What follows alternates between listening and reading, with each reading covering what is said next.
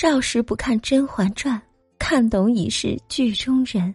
哎呀妈呀，这听上去咋还有点哀怨了呢？宝子们，我是锦鲤畅畅，今天要跟大家聊一聊《甄嬛传》。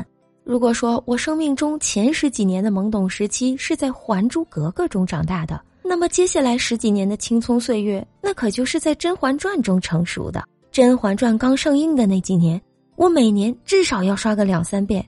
虽然算不上是《甄嬛传》的十级学者，至少咱也是个大学本科毕业生了吧？不知道你们男生在看剧的时候都在想什么？我们女生看剧的时候，特别喜欢把自己和剧中的角色做比较。小时候大家看《还珠》，那些女生们就总是喜欢跟自己的小姐妹说：“咱俩在一起，我像小燕子，你更像紫薇。”弄得我们班呢。一个班二十几个女生里有十几个小燕子，十几个紫薇。这要是男生当时也在讨论，我像五阿哥，你像尔康，那可就热闹了。一个班全都是早恋的，这老师可怎么管吧？现在呀，看《甄嬛传》的时候，我也经常反思，这些妃子武力也太深厚了。我要是在这深宫中能活过几集，经过我的深思熟虑和我对自己多年的认知。可能我觉得我并不会像夏冬春那么见光死，但是呀，往多了说，最多也就是个富察贵人，外强中干呐。每次刷《甄嬛传》的时候，我都不是抱着娱乐和看热闹的态度，我感觉我都是在上人生中的重要一课，我都跟看教科书一样，每次看的时候都恨不得拿个本儿和笔，把重要的部分都记下来。今天我就跟大家分享一下我的学习心得。《甄嬛传》里，甄嬛固然是不用说了，绝对一等一的大内高手，一路升级打怪，最终打败了大 boss，成功晋级。除了甄嬛呀，还有很多人物也同样高深莫测。要是把这些人放在当今职场，那都是个顶个的赢家。咱就先来说说苏培盛，这苏培盛啊，可是人家皇上的心头好，他在皇上身边的时候。皇上整天苏培盛，苏培盛叫个没完没了。他进了慎刑司，不在皇上身边伺候的时候，皇上也是抓肝挠心，看谁都不顺眼。小夏子的一杯热茶都让皇上凉到了心底。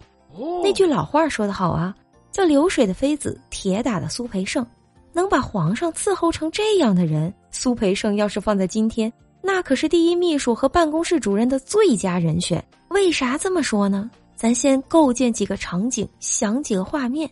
领导最近想要提拔小刘，可是小张和小赵却在领导面前明里暗里的说小刘的坏话，这领导心中特别的不爽，就叫来自己的秘书小苏问：“为什么小张和小赵都在说小刘的不好？难道是我看错人了？”小苏眼珠都不用转的回复领导：“领导说的也是呢，我最近也奇怪呢。”就这俩人怎么跟商量好了似的？领导啊，会心一笑：“你呀，就是眼睛太毒。”过几天，小刘得到了提拔，领导也开开心心的。咱再构建一个场景：有一天，领导午饭前叫来秘书小苏，对小苏说：“小苏，最近食堂的菜怎么这么咸啊？”“哎呦，是啊，领导，我也吃出来了。”这两天都给我吃的上火了，我这嗓子呀，哎呀，特别的不舒服。哎，对了，领导，我早上在上班路上看到咱们公司附近新开了一家饭店，我看着吧还挺干净的，就多看了两眼。结果那服务员还给我塞了两张代金券，您说就这两天有效，我这一个人他也吃不完呢。要不咱俩一起去尝尝？哎呀，好你个小苏，好事都让你赶上了。要不咱俩去试试？得嘞，领导，就这种啊，能把领导服务到残废的秘书，哪个领导不喜欢呢？在苏培盛他们家，可不仅仅是他自己厉害，他那媳妇儿崔锦熙也同样是个职场高手。崔锦熙身上有着成功员工的两个最重要的特质，一个是站队队伍，一个就是忠心。要说站队队伍这事儿啊，在职场中那可太重要了。职场中经常会遇到的事儿就是老大和老二掐，或者是老大刚走准备提拔的时候，有两个老二互掐。这个时候最最重要的就是要认准谁能最终取胜，并且站对队伍。崔槿汐因为入宫比较早，见过纯元皇后，所以当他第一眼看到甄嬛的时候，就知道他该战甄嬛。后来在相处的过程中，发现这甄嬛果然是个战神，他就越发坚定了要跟着甄嬛一混到底。所以啊，在甄嬛离宫修行的时候，崔槿汐仍旧选择跟着甄嬛。当然了，这里啊也体现了他的另外一个特质，那就是忠心。不管甄嬛遇到什么困难，他都死心塌地的跟着甄嬛。这在职场中，想要认清哪位领导有战神的潜质，还真是件比较难的事儿。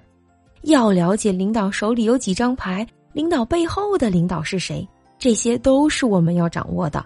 而当我们决定了要跟着一个领导混的时候，那就一定要跟到底，哪怕领导中途遇到了坎坷和低谷，我们也仍然要一战到底，要有忠心。要不然呢？你今天跟一个领导，明天领导遇到点事儿，你就跑到另外一个领导那去了。那么最终啊，哪位领导都不是你的队伍，不管谁赢了，都将没有你的位置。所以啊，战队队伍和忠心绝对是员工成功的两大特质。说完了苏培盛和崔槿汐两口子，我还想说说另外一个人。这个人在《甄嬛传》中也是非常的有意思。非常的特立独行，哎，说到这儿，你们可能猜到了，对，就是叶澜依。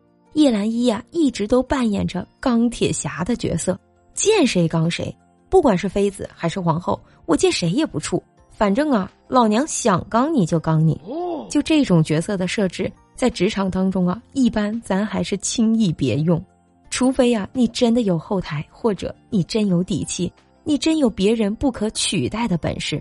确保没有人敢回刚你，如果你什么底牌也没有，就跟别人硬刚，那你估计死的有点惨。不过呀，叶澜依的刚也并不是因为她情商低，而是因为呀，她不畏生死，她的心压根儿就不在皇上身上，所以啊，我想刚谁就刚谁。